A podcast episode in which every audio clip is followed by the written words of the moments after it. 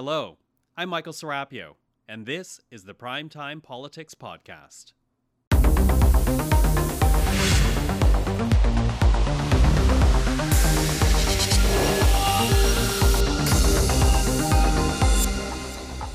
Tonight on Primetime Politics, housing under the microscope. We now have these encampments, homeless encampments, in every center in the country. As the Conservative leader casts doubts on the government's housing initiatives, we'll get reaction from the housing minister himself. Just what will the government say about the issue in tomorrow's fall economic statement? Sean Fraser is coming up. And we'll also speak with opposition MPs. What more would they like to see in tomorrow's economic update? Plus, Canada punches above its weight in many respects in, in the NATO relationship. We'll share our conversation with the Defense Minister Bill Blair at last weekend's Halifax International Security Forum. How committed is Canada to the 2% of GDP NATO target? This is Primetime Politics. Hello, everyone. I'm Michael Serapio.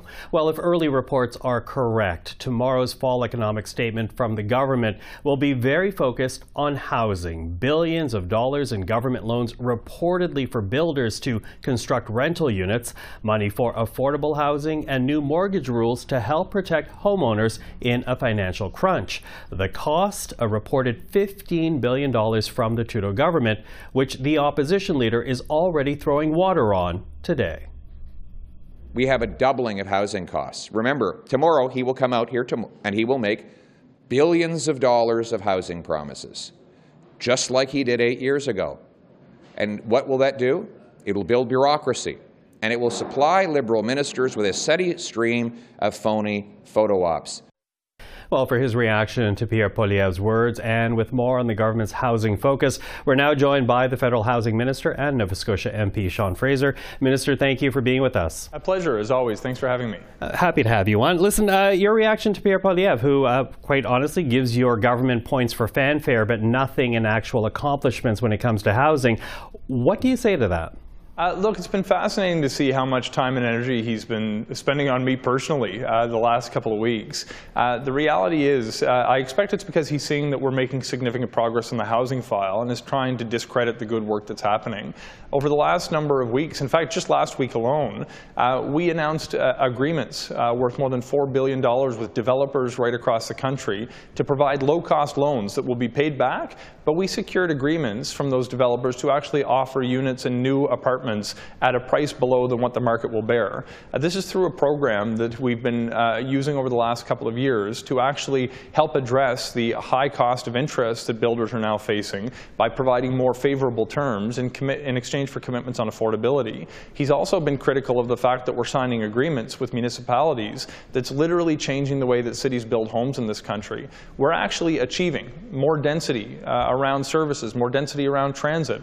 We're actually achieving more modern permitting systems and faster processes to actually get buildings built. When we continue to see uh, the opposition and Mr. Poilievre uh, raise concerns at the microphone when he has the opportunity, uh, he should know that we're busy doing the hard work to get more homes built across this country. Okay, well, you know, he, he went on, and I'm going to read uh, this part to you because he says, while we have seen a 400% increase in housing photo ops with Sean Fraser, uh, be, since Sean Fraser rather became housing minister, we have seen a 14% reduction in real housing housing investment. You, you kind of listed off some of the accomplishments there, but in terms of real numbers, can you point to how much you've actually been able to, to, to, to create, to, to, to aim to create as you turn this focus to affordability? Well, it's fascinating because the specific measuring stick that uh, he's used in the clip that you've just uh, read out to me now uh, suggests that housing investment has gone down. Literally this morning, Stats Canada put out a report saying the opposite. And in fact, we're seeing an increase in residential construction investment of about 7.9% this month. For multi-unit construction, it's up about 8.3%. For single, single-family home construction, it's up about 6.8%. Uh, the reality is the investments that we're making are starting to have an impact. But let's not pretend this started yesterday. There's nearly half a million homes uh, that have benefited either through uh, their construction being directly financed by the federal government or renovations to affordable housing units to the tune of half a million units uh, that are actually existing and providing homes for people. Uh, we have seen many, many more uh, that uh, we've now secured agreements, either through the Housing Accelerator Fund or through the Rental Construction Financing Initiative to get more homes built.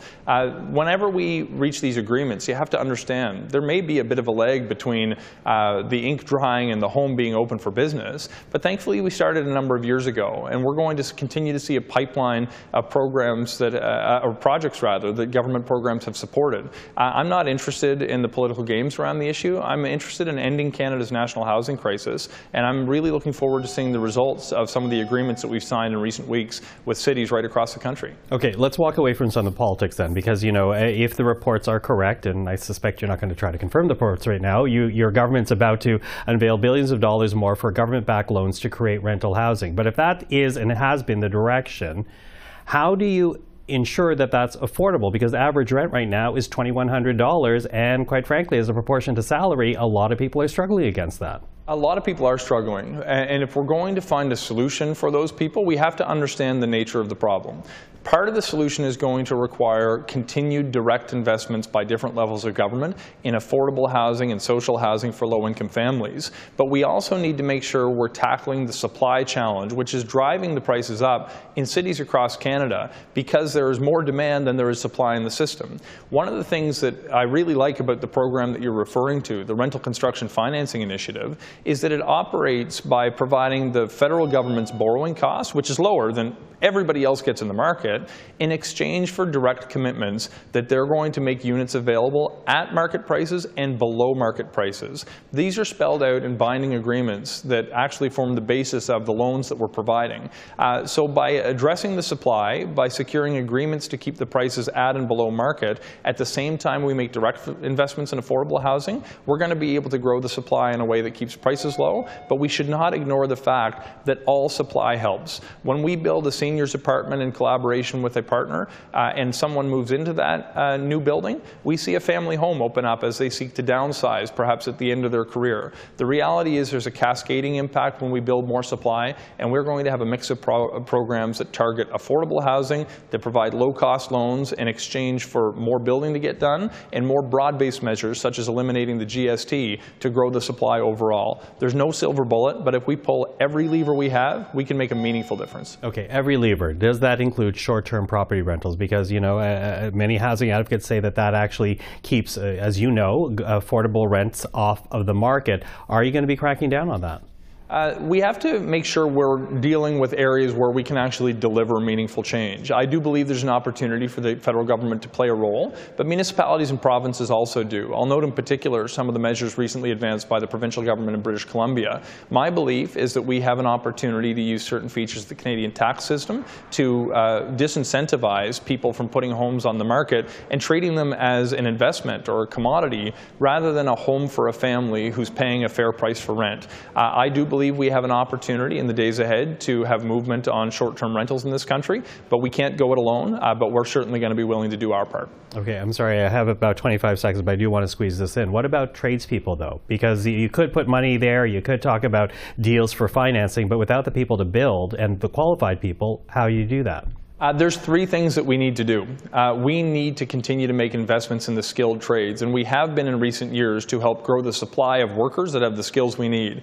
We need to have targeted immigration programs, including using the change we made to the express entry system to have category-based selection, so we're bringing in people who have the skills we need. But we also need to change the way that we build homes. We don't build cars the same way we did 100 years ago. We build them in factories, on assembly lines. We can do the same thing with housing, and we're looking at different ways ways we can incentivize factory-built homes, whether it's modular housing, panelization, mass timber, 3D printing. The tech is out there. There are challenges in the industry, but we're working closely with the sector to identify the best solutions to deliver that scale that will help us address the very real challenge when we're trying to build millions of homes.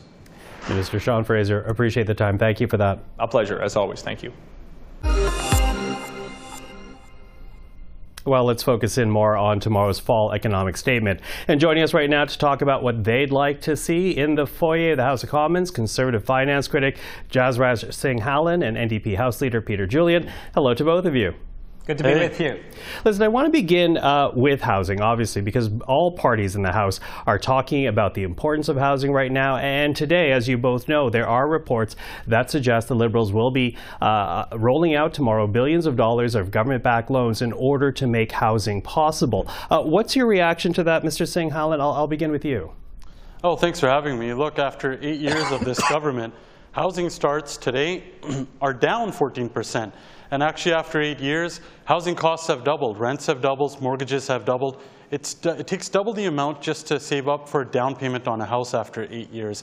This is the failed housing record of this Liberal government under Justin Trudeau where they spent, they've committed $89 billion to housing only to double the costs on it. Seems like a failed policy to me. Uh, we don't see much hope in the future since now that we know housing starts are down as well. They're great at photo ops and you know they can get an A plus for that, but photo ops don't, photo ops don't build houses and neither does bureaucracy. That's why our common sense leader put forward a housing motion and a, a bill inside of parliament that, that was literally that says build more homes, not more, more bureaucracy, which would incentivize municipalities to increase their permitting by 15% so that we can get more houses in.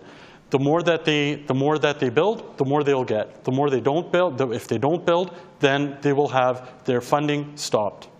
Okay, I'm going to follow up on a couple of points that you raised there, but uh, Mr. Julian, I'll get you to react first. What do you make of this uh, billion dollars worth of government-backed loans to get rental housing built in this country? Uh, well, the NDP has been pushing hard on housing for one very good reason. The last 17 years, including the nine years of the, the, the, Harper regime, have been absolutely disastrous for housing. The Conservatives doubled housing prices, and then the Liberals have doubled them again. And we saw Mr. Poilievre and his government lose 800,000 affordable housing units. The Liberals have lost another 200,000. That's over a million affordable homes that have been lost. So what Jagmeet Singh and the NDP have been pushing for is to, to build affordable housing again. This is what we used to do before the Conservatives and Liberals wrecked the National Housing Program. And what it does mean is people being, being paying 30% of their income in terms of rent rather than the $2,500, $2,600 a month rents that we're seeing for one bedroom apartments in my area in the lower mainland. So the Conservatives and Liberals have made a complete mess of things.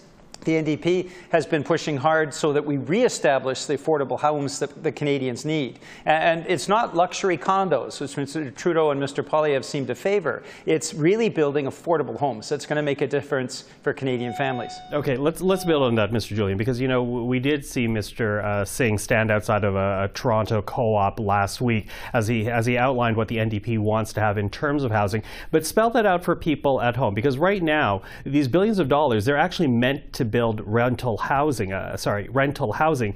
Does that not help? Uh, building affordable homes makes a big difference. Having, having that rent capped at 30% of income makes a huge difference. That, that's what we saw. That's what we saw with the co-op housing movement. That's what we saw, be, of course, with social housing across the country. When, before the national housing program was gutted, uh, what we saw was a lot of investments from the federal government in building affordable housing across the country, and, and that's why we believe that the, the federal government has that responsibility to start building again the affordable housing units that Canadian families can live in. Okay, Mr. Singh Hallan, I'll get you to first and foremost react to that. What do you think of earmarking this more towards affordable housing, not just rental housing? Look, under our common sense conservative leaders plan, the plan is to build, build, build. That is the goal of this bill that we put forward because we've seen eight years of Justin Trudeau enabled by the NDP of municipalities getting money shoveled to them in the millions and billions of dollars, but there's no shovels in the ground.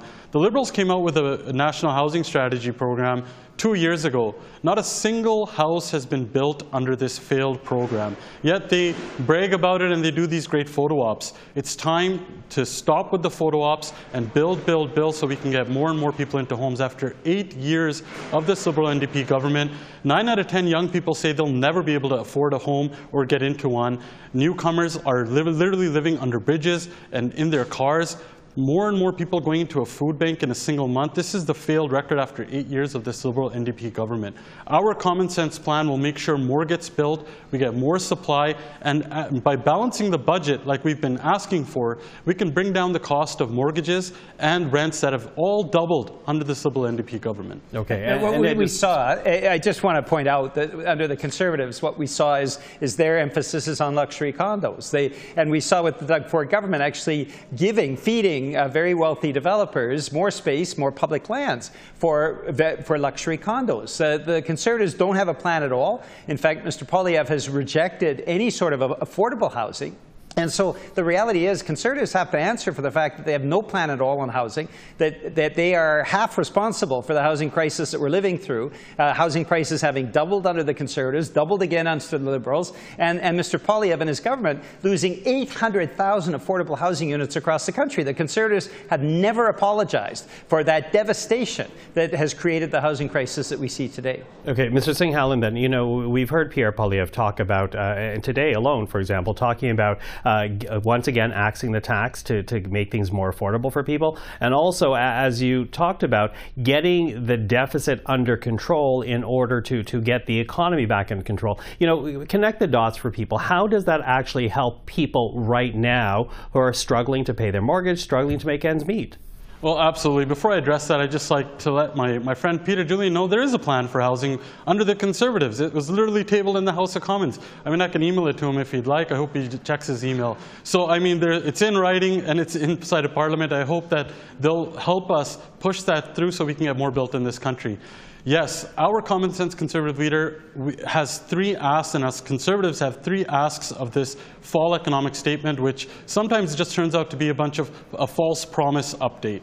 Number one, balance the budget so that we can bring down interest and inflation so Canadians don't lose their homes. We've seen the most rapid interest rate hikes after the 40-year highs in inflation caused by this Liberal NDP government's out-of-control spending, and now Canada is most at risk in the G7 for a mortgage default crisis. So unless we balance the budget, inflation and interest can't come down.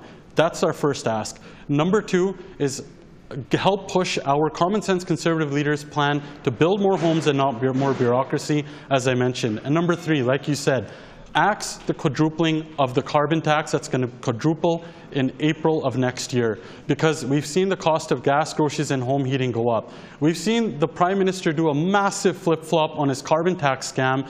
He gave 3% of Atlantic Canadians, or 3% of Canadians in Atlantic Canada, a pause on this carbon tax, a carve-out, a temporary one at that. And that's because his poll numbers were tanking there and his MPs were revolting.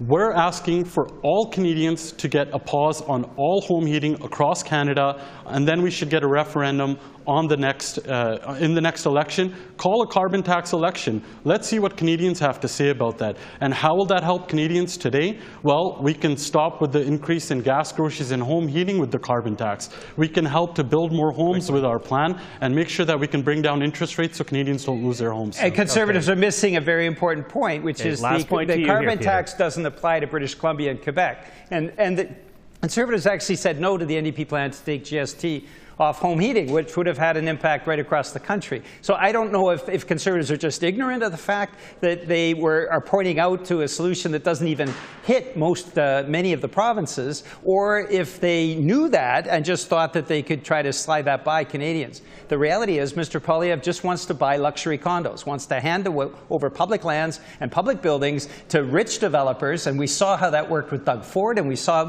what happened in Ontario with the Greenway. It's time that we actually followed the kind of, of leadership that Jagmeet Singh has been offering, where we're actually building affordable homes for people. And this is something that we used to do in the past before conservatives and liberals gutted the National Housing Program. Now it's time to get back to affordable homes, homes that people can afford, homes that are based on 30% of income, uh, not homes that are $2,500 a month uh, for a one-bedroom apartment, and uh, most Canadians uh, simply don't have the resources to pay for. Well, I look forward to hear uh, what both of you have to say tomorrow once the economic statement is actually tabled. Jasraj Singh Hallan and Peter Julian, thank you for this tonight. Thank you. Thank you. Time now for a quick look at the other stories making headlines today. Five MPs arrived in Jerusalem today Liberals Anthony Housefather and Marco Mendicino, along with Conservatives Melissa Lantsman, Marty Morantz, and Michelle Rempel Garner. The five are part of a larger group who are there to show solidarity with the Israeli people and to call for the release of more than 200 hostages taken by Hamas on October the 7th. Over the weekend, both U.S. and Qatari officials said Israel and Hamas were closing in on a deal that would see some of those hostages released in exchange for a five day ceasefire, but no other details have been made available. Canadians are tired of seeing plastic pollution in, in their neighborhood, in our streets, in our environment, uh, clogging our waterways, uh, polluting our oceans. We've all seen those images of wildlife, whether it's seabirds, turtles, uh, various forms of fish, whales caught uh, or, or, or, dying because of, of plastic pollution. This has to stop. Here at home, the Environment Minister says the Trudeau government will appeal a federal court ruling that came down last week, one that quashed the order in council that declared plastic items toxic, an important definition as the Trudeau government moves to ban single use plastics like shopping bags and plastic straws. We know that the most vulnerable in our society, some of the most vulnerable, are trans kids. And we've seen conservative premiers attacking children's rights, in particular trans kids' rights. And we all need to speak out strongly against that. Well, that was new Democrat MP Randall Garrison, along with trans activists and members of the NDP's 2S LGBTQI caucus, gathering for today's annual Transgender Day of Remembrance. Now, back in June, Garrison tabled a white paper to protect trans rights and people in this country, and today called on the Trudeau government to adopt its recommendations as the debate over so called parental rights continue across the country. And by the end of this calendar year, approximately half of all Madam Justice Arbour's 48 recommendations will be implemented. Well, that is the Defense Minister Bill Blair restating his commitment to the Arbour report today, which made 48 recommendations to prevent and eradicate sexual harassment and misconduct in the Canadian Armed Forces. Today's update tells us where DND is a year after that report was tabled, and progress says the minister is being made, with work being done to adopt the outstanding recommendations, including recommendation number 5. That states sexual offenses should be removed from the jurisdiction of Canadian forces and handed over to the criminal courts. Bill Blair in Ottawa today. But over the weekend, the defense minister was in Nova Scotia attending the 15th annual Halifax Security Forum, a gathering of Democratic leaders and thinkers to address the world's most pressing security and defense issues. But for Canada, one of those issues is more internal than external the challenge of meeting this country's 2% of GDP NATO target. Now, Canada is currently not meeting that commitment, and with tomorrow's fall economic statement, it was one issue I addressed with Bill Blair when we chatted on the sidelines of the forum. I, I think if people just take a very simplistic view and look at this, this spreadsheet, you're right, we're not there yet. But, but I think if, and I asked them to look, we've made real progress. You know, 10 years ago, we were actually below 1% of GDP. And since we formed government, and it's, it's beginning, in, particularly in 2017, we began to, uh, Canada's defense, defense on a trajectory of new investment, increasing it by almost 70% over a six-year period. But as we began that trajectory, and we've been making real progress on it, we also found that the threat environment was changing significantly. 15 months ago with the invasion of, of of, of Ukraine.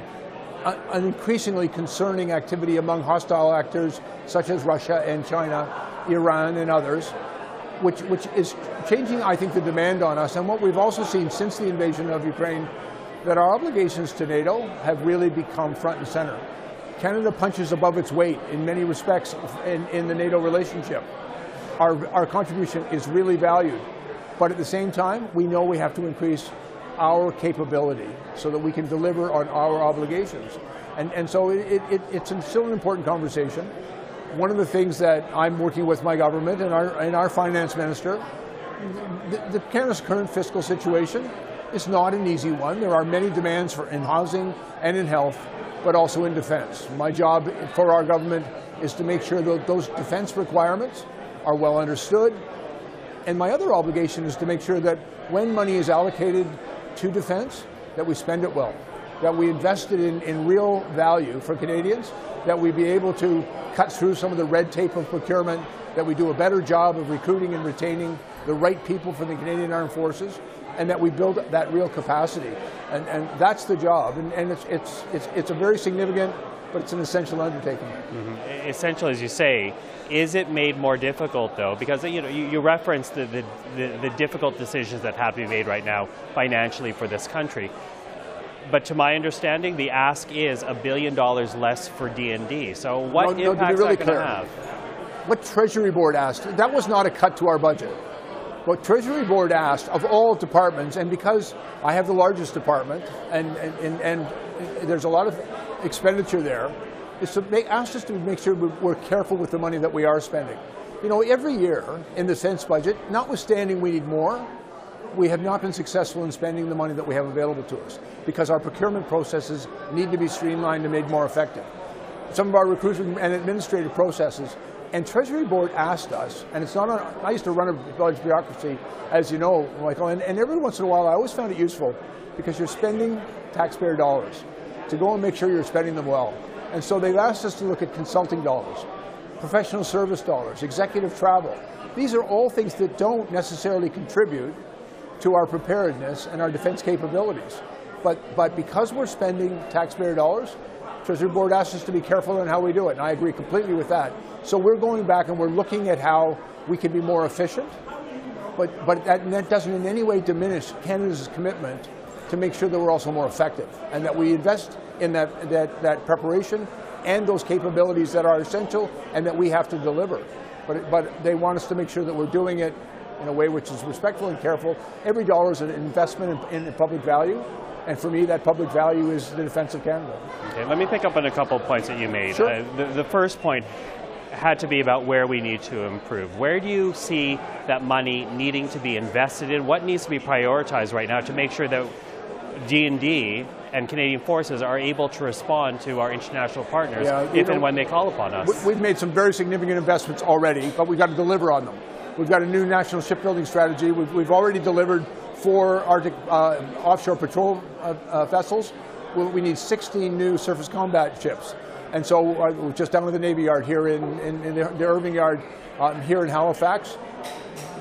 The work is beginning there, and they're, they're creating great, a great workforce of Canadian workers to build those ships.